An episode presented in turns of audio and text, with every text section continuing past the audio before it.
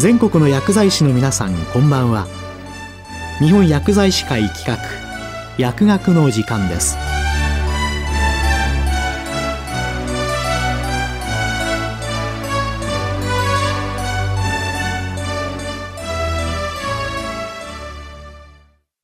今日は日薬アワー、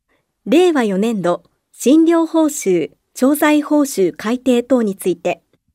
日本薬剤師会常務理事、有沢健二さんにお話しいただきます。令和4年度の診療報酬及び薬価基準の改定が行われ、4月1日より実施されます。今回の改定が何を目指して行われたのか、どのような背景から設定されたのか、改定の内容として主なものを解説させていただきます。昨年12月22日、厚生労働大臣と財務大臣による折衝が行われ、診療報酬全体の改定率として、プラス 0.43% となりました。看護師の処遇改善と特例的な対応分を除き、診療報酬本体としてプラス 0.23% であり、以下、プラス 0.26%、歯科プラス 0.29%、調剤プラス 0.08% となり、配分比としては1対1対 0.3 であり、本会が主張してきた公平な財源配分とされています。特に大きく見直しがされたのは、調剤業務の評価体系であり、調剤業務の評価について、対物業務である薬剤調整や取り揃え、監査業務の評価を薬剤調整量とし、患者の状態に応じた対応が必要となる処方内容の薬学的知見に基づく分析、調剤設計等及び調剤録、薬剤服用歴への記録することの評価を調剤管理量として整理がされたことであります。また、服薬指導業務の評価を見直し、薬学的知見に基づく服薬指導、薬剤服用歴等への記録、薬剤使用状況の継続的な把握等にかかる評価の再編を行い、服薬管理指導料としました。つまり、薬局における処方箋受付から始まる調剤の流れの中で、調剤料として評価されていたもののうち、患者情報の分析評価、処方内容の薬学的分析、調剤設計が調剤管理料となり、薬剤の取り揃え調整、処方監査を薬剤調整料として切り分けたこと、その上で従前より薬剤服用歴管理指導料として評価してきた調剤した医薬品の薬剤情報提供、服薬指導、薬剤交付、薬剤使用状況等の継続的な把握指導を服薬管理指導料として再編したことになります。一方で、調剤量の加算であった一方化加算は、個々の患者の状況に応じて、他剤、薬剤が処方された患者の薬物治療を継続的に支援するという観点から、一方化をすることで個別最適化した薬物療法が行われることから、薬学管理料として位置づけをしています。次に、対人業務の評価の拡充として、前回改定で新設された調剤後薬剤管理指導加算は評価の拡充がされています。検証調査において、医療機関側からのメリットとして、患者が正しく服用できる、アドヒアランスが向上した、薬局からの情報提供が有用であったとの評価を受けた結果であります。医療的ケア児に対する薬学的管理の評価についてですが、昨年閣議決定された生育医療等の提供に関する施策の総合的な推進に関する基本的な方針の中で、小児医療等における専門的な薬学管理に対応するため、医療機関、薬局の医療従事者間の連携を推進するという文章が盛り込まれたことを受けたこと、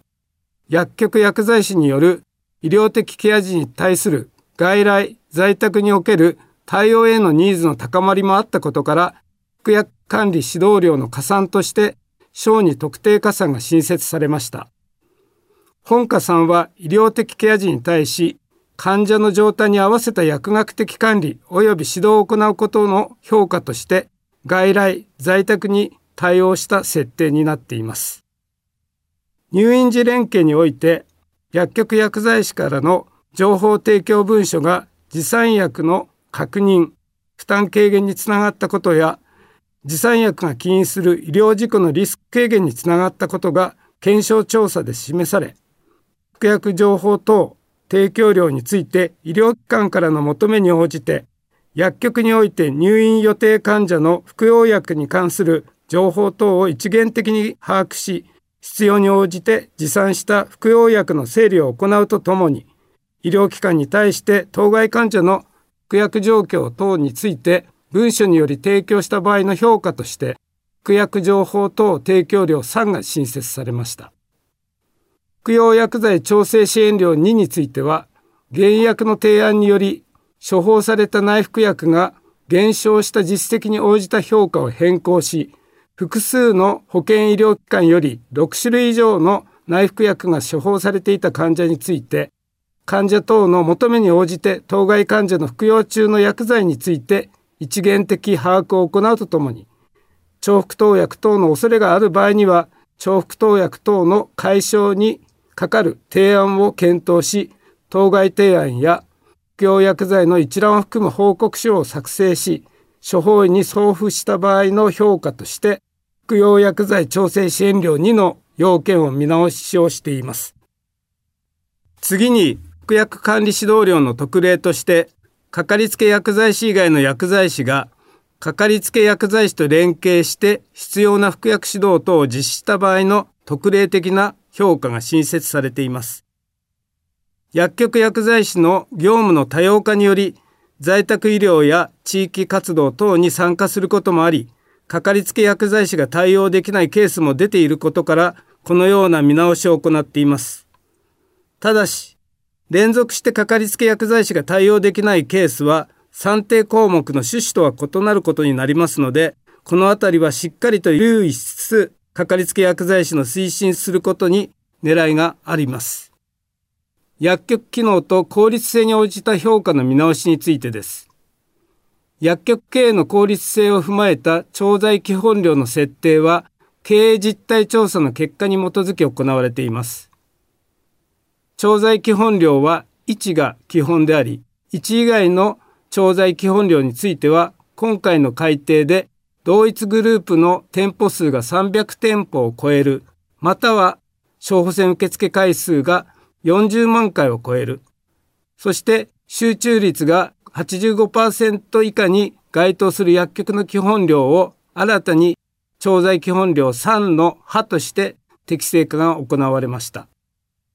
敷地内薬局の評価については、基本量の引き下げを行い、基本量における加算である後発医薬品調剤耐性加算及び地域支援耐性加算については、100分の80に減算するとともに、同一敷地内の医療機関に対する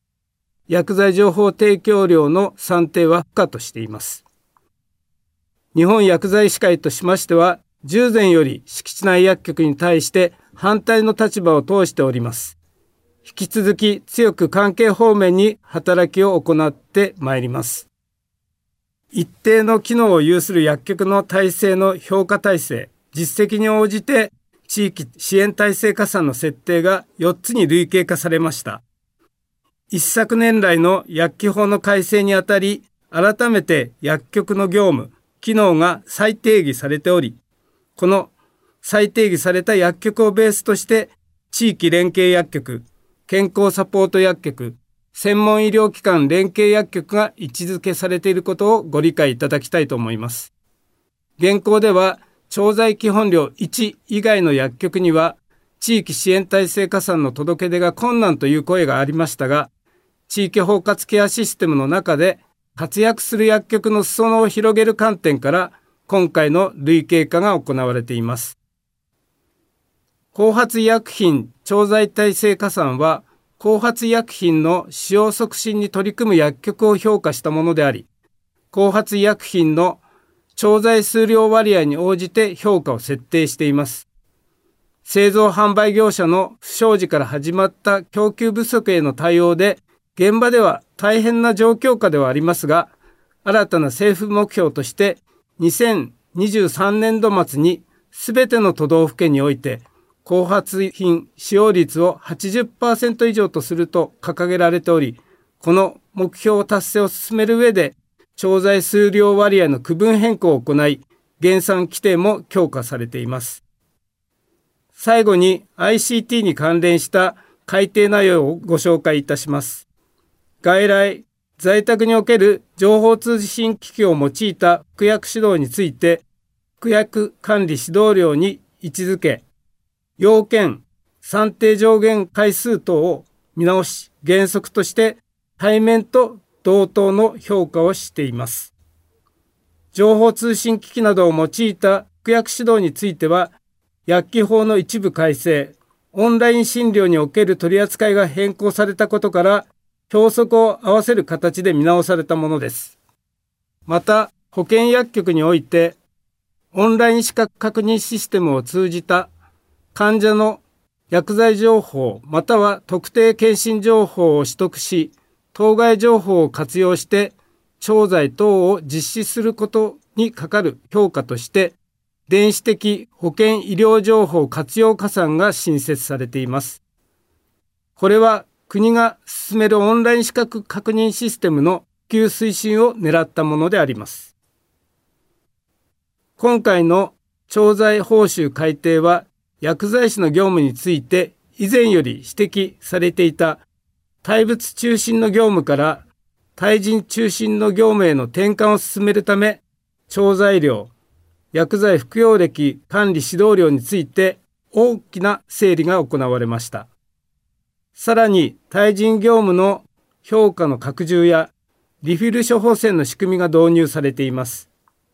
また、敷地内薬局や多店舗展開する薬局について、経営実態調査に基づく適正化が図られている反面、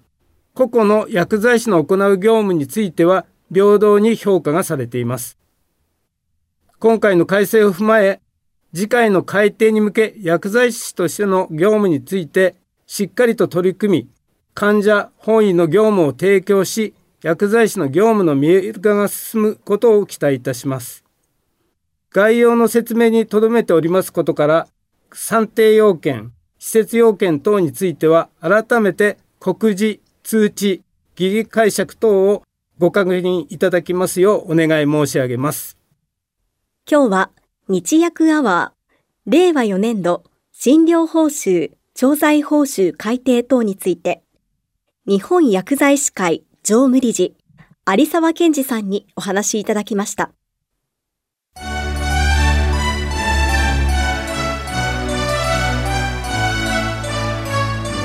日本薬剤師会企画、薬学の時間を終わります。